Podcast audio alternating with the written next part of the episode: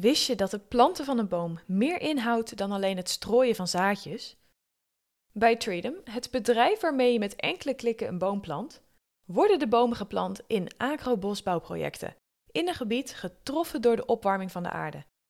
Met verschillende soorten bomen die elkaar helpen en van elkaar profiteren, is dit agrobosbouwsysteem goed voor het milieu, de bodem en de biodiversiteit. Voor meer informatie over hoe jij bijdraagt aan een groenere planeet, kijk op www.treedom.net. Ik weet niet hoe het met jou zit, maar ik word eigenlijk wel een beetje moedeloos van al die berichten over de woningnood. Het is wel mooi om te horen dat alle nieuwe bouwprojecten die wel worden gebouwd, duurzamer worden gebouwd. Maar worden ze ook echt CO2-neutraal gebouwd? Momenteel bouwen we nog altijd woningen van beton en steen, terwijl juist circulariteit en het verminderen van energieverbruik hard nodig is. Als het aan Boy ligt, was het hoog tijd voor verandering. Met zijn bedrijf Forest Living ontwerpen en bouwen ze met nieuwe slimme technologieën de zogenaamde duurzame modulaire huizen. Zo verlagen ze de CO2-uitstoot en bieden ze betaalbare woningen. Dat klinkt wel interessant, hè? Luister snel naar deze aflevering en laat me na afloop weten wat je van dit bijzondere concept vindt. She loves to travel in a bar,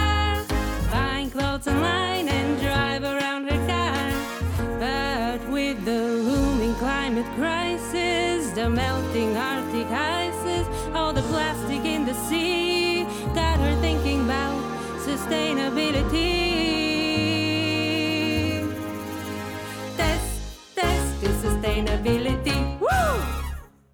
Ik vind het wel heel erg leuk dat wij vandaag over een super innovatief idee gaan, eh, gaan praten. Het is misschien zelfs onderhand al meer dan een idee. En een onderwerp wat ik nog niet eerder heb besproken. En juist een onderwerp wat ik heel interessant vind, nu ik officieel homeless ben. Dus ehm, Boy, welkom bij de podcast. Dankjewel, Tess. Ik heb al veel onderzoek naar jou gedaan. En ik vind jouw persoonlijke missie ontzettend interessant. Maar eerst ben ik heel erg benieuwd om te horen waar jouw passie om iets te doen voor het klimaat vandaan is gekomen. Nou, hiervoor had ik een IT-bedrijf. Eh super tof. Eh, uiteindelijk ging mijn relatie over. En toen dat bedacht ik mezelf, nou ja, dan ga ik maar eh, op reis. Dus eh, naar Bali, Indonesië, Yogyakarta, Java. En daar besefte ik mij, ja, wat is mijn impact nou op deze wereld? En hoe laat ik de wereld nou een stukje mooier achter mij? Want ja, als je op reis gaat, dan ben je vooral met jezelf bezig. En op het moment dat ik dat inzicht kreeg, toen ben ik eigenlijk ook weer snel teruggegaan naar huis. Verder gaan studeren. En eh, tegelijkertijd kwam ik Johan tegen. En eh, gingen wij samen boswandelingen maken om onszelf een beetje te verrijken. En eh, hij was student op Hogeschool Windesheim en ik zelf ook. Ik zelf Small Business Retail Management en hij studeerde bouwkunde. En samen kwamen we er eigenlijk wel achter dat we een passie hebben voor bouwen. Maar ook een gigapassie om de wereld energie- en CO2-neutraal te gaan maken. Waar is dat vandaan gekomen? Waar, want je was best wel jong. Ja, En op best wel een jonge leeftijd zit je toch met een onderwerp als CO2-neutraal. Waar is dat vandaan gekomen? Nou, wij liepen in het bos.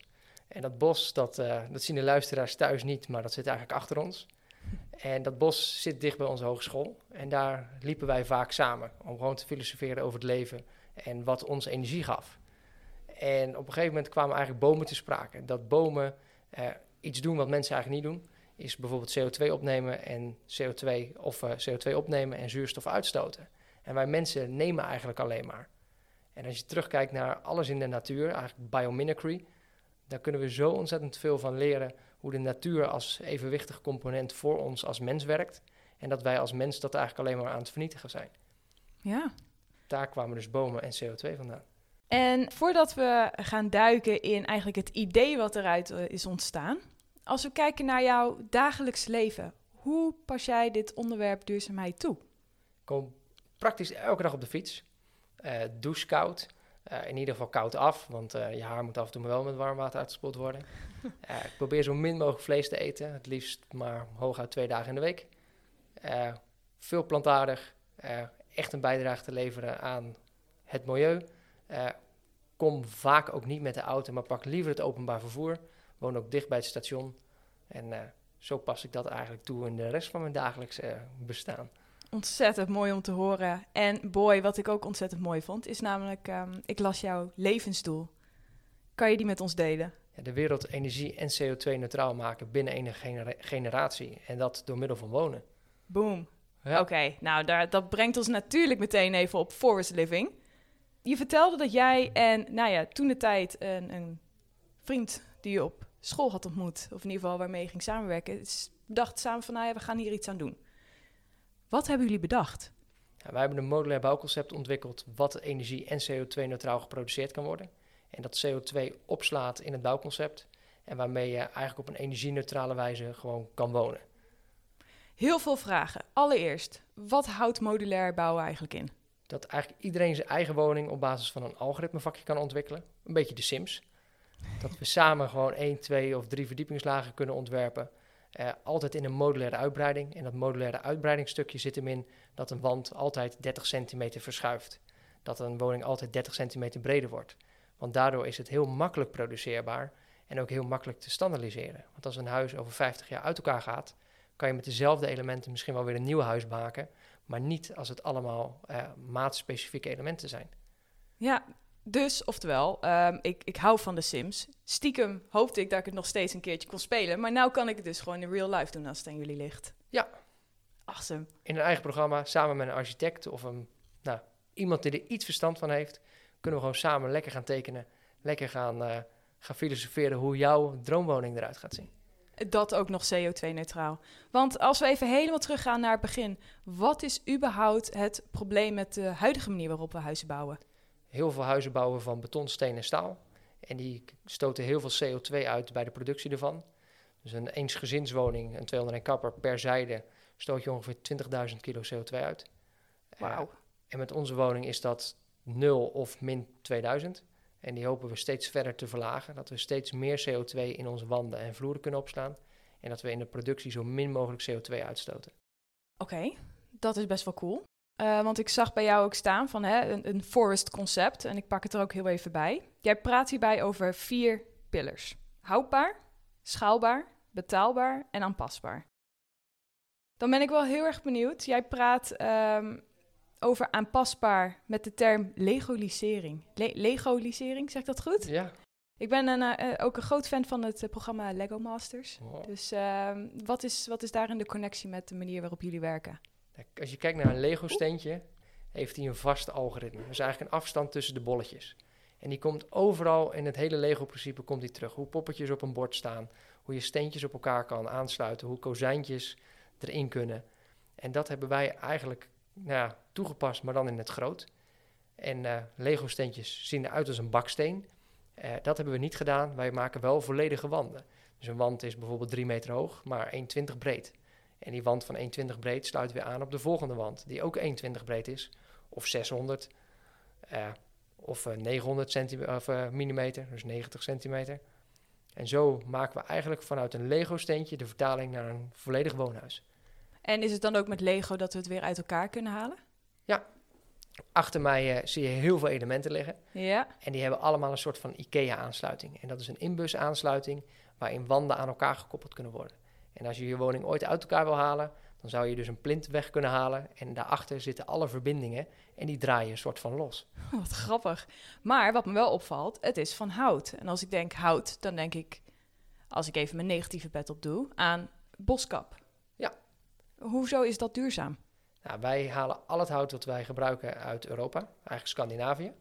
Eh, en dat zijn allemaal kweekbossen. En die bomen die groeien sneller dan dat wij houtconsumptie verbruiken. En wij passen eigenlijk op een, eh, een breedte van een wand, passen we ongeveer naar 4,8 centimeter hout toe.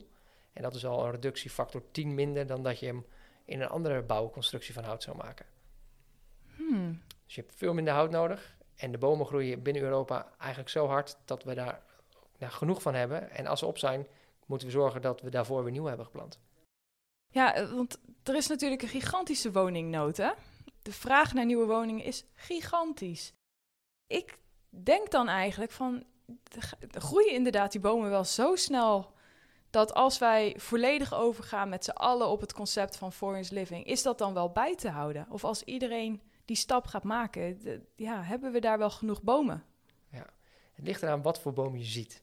Eh, een hele oude boom van 100 jaar, daar moet je inderdaad 100 jaar voor wachten. En op een gegeven moment groeit hij steeds langzamer, want hij heeft eigenlijk zijn maximale capaciteit bereikt. Maar kijk je naar een boom van 20 centimeter in doorsnede, die groeit veel sneller. Die is veel sneller op diezelfde dikte. En kan je die boom gebruiken voor een bouwconcept? Nou, dat doen wij. We schillen die boom af eh, naar plakje, plakjes van ongeveer 3 mm dikte. En dat is eigenlijk hoe jij een potlood slijpt. Ja. En al die slijpseltjes, die leg je allemaal op elkaar. En daar maak je een houtplaat van 2,4 centimeter van. En eh, daardoor groeit het hout inderdaad veel sneller. Hebben we veel minder hout nodig. En hoef je niet 100 jaar te wachten voordat je een boom eindelijk kan oogsten. Hmm, interessant. Ik vind het wel een hele mooie. En ik heb net even bij, eh, bij een concept van jou eh, gekeken, een wandeling door het gebouw gekregen. En eh, toen zei je ook tegen mij van ga springen. Nou ja, daar heb ik wel wat meer reden voor nodig dat ik zomaar ga springen. Maar wat wel opviel is dat er minder geluid was. Dus ik had laatst natuurlijk een lege woning. Die heb ik verkocht. En als ik door mijn woning liep, was het gewoon echo en eh, nou ja, eh, gekraak en noem maar op. Maar dat was bij jou niet het geval in deze woning. En toen liet je mij iets zien van piepschuim, zeg ik dat goed? Ja, we hebben een polystyreen, of eigenlijk ja, piepschuim is het in de volksmond. Het is een polystyreen variant, die hebben wij gemodificeerd eh, naar een constructief isolerend bouwelement. waarin we eigenlijk aan alle vereisten voldoen om een woning te kunnen bouwen. En doordat we dat lamineren met twee platen en daar een afwerkingsplaat overheen doen, creëren we eigenlijk, ja, het is wel best technisch, een massa-veerconstructie. Boom. Ja? Ja, voor, voor de luisteraars waarschijnlijk heel lastig. Maar daarmee creëer je dat echo weg is, dat het geabsorbeerd wordt, dat trillingen eigenlijk eh, niet door worden gegeven. En waardoor nou ja, wij samen konden ervaren hoe het is om in zo'n woning te staan. Ja, grappig. Er zijn echt zoveel verschillende nieuwe concepten wat ik nog niet eerder had gehoord. Ik denk dat het goed is dat we, nou ja, sowieso dat jij mij even meeneemt in het visualiseren van wat houdt nou een CO2-neutrale woning in. Want wat ik begreep is, sowieso ben je bezig met het hele bouwproces, wat al CO2-neutraal is, dus zelfs in de fabrieken. Maar ook hoe jij die woning inricht en ehm, zelfs met waterverbruik heb ik gehoord. Zit je helemaal CO2-neutraal? Kan je me eens meenemen van A tot Z? Wat houdt het nou in om een CO2-neutrale woning te bouwen en wat komt er allemaal bij kijken? Allereerst begin je met de bouwstenen, echt het bouwconcept zelf. Daarmee bouwen we eigenlijk een casco-bouwconstructie op. En daarin is de bedoeling dat je zo min mogelijk CO2 uitstoot. Dat zie je in transport, dat zie je in de productie. Kan je op een hernieuwbare energie of met een hernieuwbare energiebron eh, je bouwelementen produceren door middel van zonne-energie. Dat er genoeg zonnepanelen op de fabriek liggen. Eh, dan ga je dat element maken.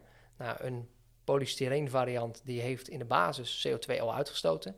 Een boom heeft CO2 opgedaan. Eh, zolang we die niet verbranden, eh, houdt die de meeste CO2 ook gewoon volledig vast. En die combinatie, daarmee kan je eigenlijk een bouwelement maken die CO2-neutraal is of juist CO2 opgeslagen heeft. Nou, met die elementen bouwen we dat huis op. Nu sla je ongeveer 2000 kilo CO2 op op een eensgezinswoning. Straks de bedoeling om daar veel meer tonnen CO2 aan te binden. Maar ga je dan kijken naar je installaties, dan moeten we elke dag verwarmen, verkoelen, ventileren. Maar verbruiken we onwijs veel warm tapwater. Soms wel een Olympisch zwembad in jouw hele leven. Zo. En al dat water had verwarmd moeten worden. Maar wij passen bijvoorbeeld een douche toe die 80% van zijn water reduceert, 80% van zijn warm tapwater eh, reductie daarbij gelijk heeft. Dat is een Hembels douche, eh, omdat hij eigenlijk het water constant eh, circuleert. Dus eigenlijk in een bad ga je ook in, de, in hetzelfde water zitten, maar in deze douche douche je eerst schoon af en daarna gaat er een stoppen in en dan douche je eigenlijk met hetzelfde water en wordt er elke keer een klein beetje water aan toegevoegd. Nou, het moment dat niet leuk vinden, kunnen we ook alleen eh, de warmte uit het water halen en douche je altijd met schoon water.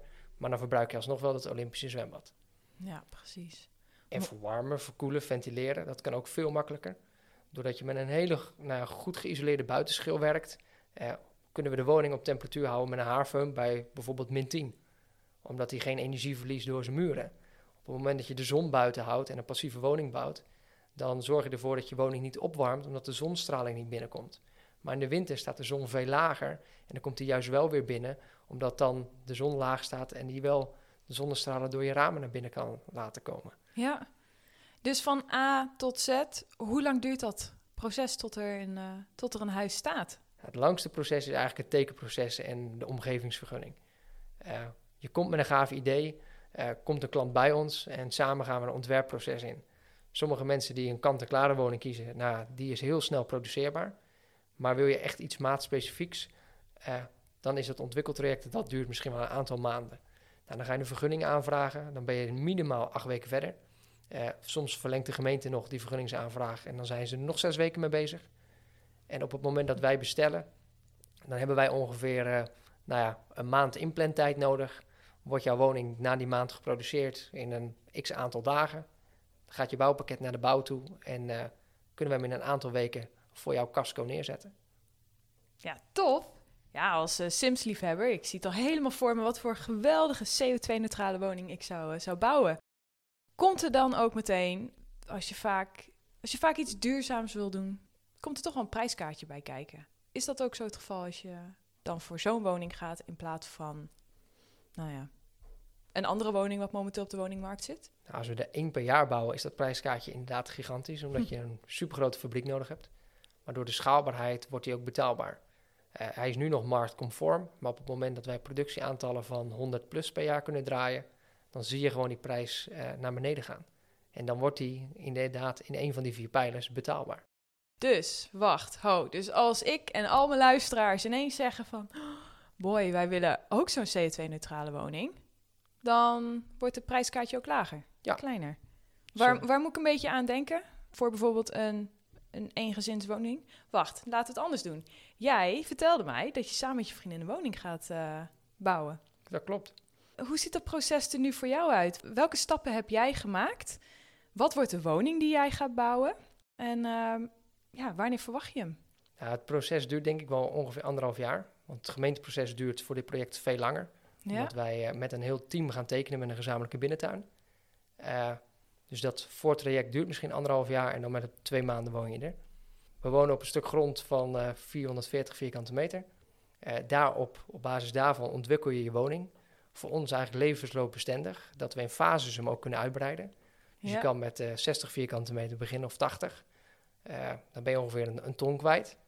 Eh, en op het moment dat je hem later uitbreidt, dan kan je steeds verder eh, modules eraan toevoegen.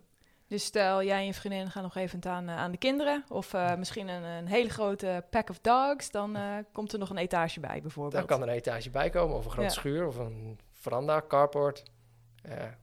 gewoon kantoor, wat je erbij wil hebben. Ja, tof hoor.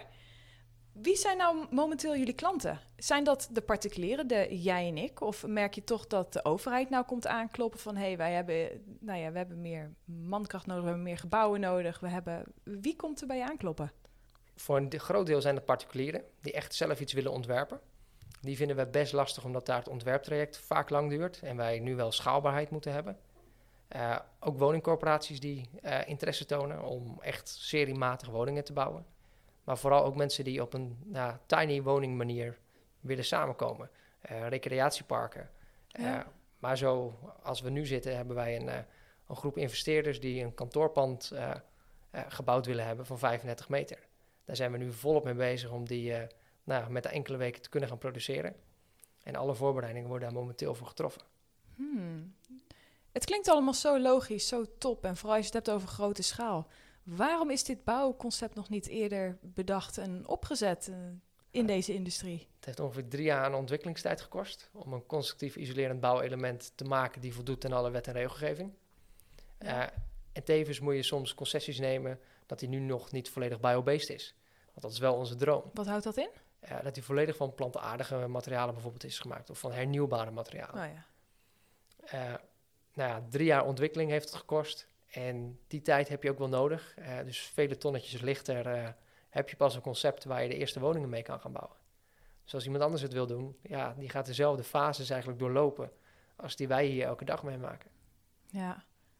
Ja, en de missie staat nog sterk, want je hebt het over de wereld. Is, eh, is Nederland stap 1 en dan de rest van de wereld? Hoe, hoe, zit dat, hoe zie je dat ervoor? Ja, Nederland eerst en dan de rest van Europa. Oké. Eh, ik ga nog wel kijken naar hofsteden met eh, waar sluit het makkelijk aan? Welke Ja. doelgroep eh, accepteert Ja. het makkelijk? En als we dan Europa hebben, dan eh, gaan we dan wel verder kijken. Ja, ik vind het ontzettend tof. Je doet het, je doet het zo goed. En het inspireert mij ook voor als ik, als ik weer naar mijn reis terugkom in Nederland... om hier ook mee aan de slag te gaan. Wat zou voor mij nog een obstakel kunnen zijn om dit niet te doen? Wat, wat zijn een beetje de nadelen? stukje grond vinden. Een stukje in grond het vinden. schaarse Nederland. Ja. Dus even de boeren liever aankijken of ik daar ergens... eh, ja, of tijdelijk wonen. Dus op een perceel waar je voor 10, 15 jaar mag wonen. Ja. Omdat je hem na 10, 15 jaar ook gewoon weer weg kan halen. Dus we zijn nu met een hele gave tiny woninglijn bezig. Eh, dat mensen van de generatie eh, rond de 30 ook gewoon iets tofs kunnen hebben. Maar als eerste opstap naar hun studie. Dat als je na 25 van school afkomt. Ja, koopwoning is tegenwoordig ver van je bedshow. Zo, behoorlijk. Behoorlijk. En eh, daar ben ik als laatste nog wel even benieuwd naar, hè? Want ehm, we praten over zoveel elementen en over CO2-neutraal. Eh, het is natuurlijk best wel een uitdaging om te kijken waar kan je die woning plaatsen. Werken jullie ook met je woningen in een harmonie met de natuur? Is daar ook over nagedacht als je praat bijvoorbeeld over forest living? Of is het echt specifiek, dit is de woning? Nou, je wil hem klimaatadaptief bouwen. Ja. Dat je misschien wel met een groen dak waar de bijtjes op kunnen zitten. eh, waardoor je woning ook niet opwarmt. Eh, nou, een groen dak stoot eigenlijk de zonstralen, absorbeert dat. Eh, je wil je regenwater infiltreren in de grond. Eh, je wil zorgen dat je energie opdoet, zodat je eigenlijk geen elektriciteitskabel je huis in hoeft te laten lopen. Daar kijken we eigenlijk allemaal naar. Ja. En tevens waarom Forest Living, omdat we hem eigenlijk van puur natuur willen maken. Dus we zijn nou, zeer zwaar onderzoek aan het doen om hem of van algen te maken of van bladeren. Eh, om daar dezelfde bestanddelen uit te halen om een styreenkern te maken. Of bijvoorbeeld van, eh, van een popcorn, van een maisproduct. Een popcornhuis? Een popcornhuis. ja, joh. Ja, dat was een idee eh, dat popte ook zomaar op. Oh, mooie woordspeling, ja. Ja, popcorn, als wij mais in pan doen, dan expandeert dat ook. Er zit heel veel lucht in. Ja, en dat huis is nu ook van heel veel lucht gebouwd, 92% ongeveer. En daardoor is het zo goed isolerend. Kan je dat niet toepassen als een opgeschuimde binnenkern? Of hebben wij geen composietmaterialen van windmolens? Want we hebben nou ja, tientallen duizenden windmolens staan. Maar uiteindelijk zijn die wieken zijn, eh, zijn eindig. Eh, dat product kan je ook opschuimen en daarmee kan je ook een kern maken. Die is dan wel niet volledig biobased. bijzonder hoe, eh, hoe, die, hoe die hersenen ineens gaan werken met al die ideeën. En als we de- al deze ideeën ook omzetten in iets praktisch van wat kan ik op dit moment doen en wat kunnen de luisteraars op dit moment doen. Stel, eh, nou, ik heb heel veel luisteraars die hebben al een woning en die, eh, die zitten misschien niet aan te denken om eh, nou ja, te verhuizen. Zijn deze ideeën ook toepasbaar op bestaande woningen of is het alleen voor nieuwbouw? Echt het bouwconcept dat we zelf hebben is meer toepasbaar op nieuwbouw of uitbouw. Ja, en de luisteraars thuis zelf kunnen ook heel veel energiebesparende maatregelen treffen. Dat als je nu een airco hebt, omdat je altijd de zon naar binnen laat schijnen, zorg ervoor dat je buiten de woning juist je zon gaat blokken. Want daardoor wa- warmt je woning veel minder op. Eh, op het moment dat je een radiator hebt, omdat je gewoon nog een cv-ketel hebt, stop een stukje aluminiumfolie achter je radiator, waardoor die naar binnen straalt in plaats van naar de buitenmuur. Eh, douchen. Eh, als we vijf minuten douchen in plaats van tien, nou, bespaart de helft van het warm tapwater. Eh doe eens een paar graden lager. Trek een trui aan in de winter in plaats van eh, de verwarming op 21 te zetten. Eh, zo kan je heel slim nagaan hoe je je huis kan verduurzamen. Maar vooral je grootste uitdaging zit hem in hoe maak jij je huis luchtdicht en hoe ventileer je dan alsnog optimaal. Ja. Nou, dit zijn boys life hacks die, die we even vasthouden. En dat brengt ons ook al meteen op het einde van de podcast. Boy, wat heb jij bedacht als challenge? Gezien dat jij op reis gaat en je huis eh, net hebt verkocht, eh, is het geen challenge voor je huis, maar wel voor douchen. Ik wil jou graag challengen om twee weken volledig koud te douchen. Je mag alleen je haar, je haar warm uitspoelen. Oh, dat vind ik aardig. Ja, dank je. Dan heb je gelijk de eh, methode van Wim Hof, dat je veel vitaler wordt, omdat je lichaam eigenlijk bruin vet aan gaat maken. Dat is voor je gezondheid een stuk beter en eigenlijk voor de natuur ook. Dus Ja, dat, eh, heerlijk. Nou, eh, ik weet niet waar ik ben als ik deze podcast eh, nou ja, live heb staan. Maar ik verwacht in een land waar misschien koud water misschien veer- meer voor de hand ligt dan een opgewarmde douche. Dus ik denk dat het top is. Zit er ook een tijd, eh, tijdlimiet aan? Of Ja. is het gewoon mijn mijn douche? eh, het maakt niet uit hoe lang ik het doe. eh. Nou, op het moment dat jij gewoon emmertjes water uit de rivier haalt, op de plek waar je dan bent, dan zit er geen limiet aan. Misschien moet je alleen je vriend lief aankijken. ja. Eh, maar anders, eh, vijf minuten max is wel, eh, wel lekker om te douchen. Oké, nou, eh, je hoort het luisteraars. We gaan lekker Wim Hoffen met z'n allen. Tof. Boy, dankjewel. Dankjewel. En eh, ja, keep up the amazing work. En eh, ik steun je ook zeker in je missie. En ik wens je echt al het geluk toe. Dankjewel. Dankjewel. Test, test to sustainability. Woo! Woehoe! Samen hebben we weer een stap in de groene richting gezet. Jij topper. Ik hoop dat je net als ik geïnspireerd voelt naar deze aflevering. En wat neem jij vooral mee? Laat het mij weten via Instagram at Sustainability of deel het in de reviews op Apple Podcast. Oh, en ehm, help je mij mee de duurzame vreugde te verspreiden in Nederland? Deel dan deze aflevering op Instagram en vergeet mij niet te taggen. En als laatste, heb jij tips, tricks of feedback voor mij? Laat het mij ook vooral weten. Tot de volgende aflevering.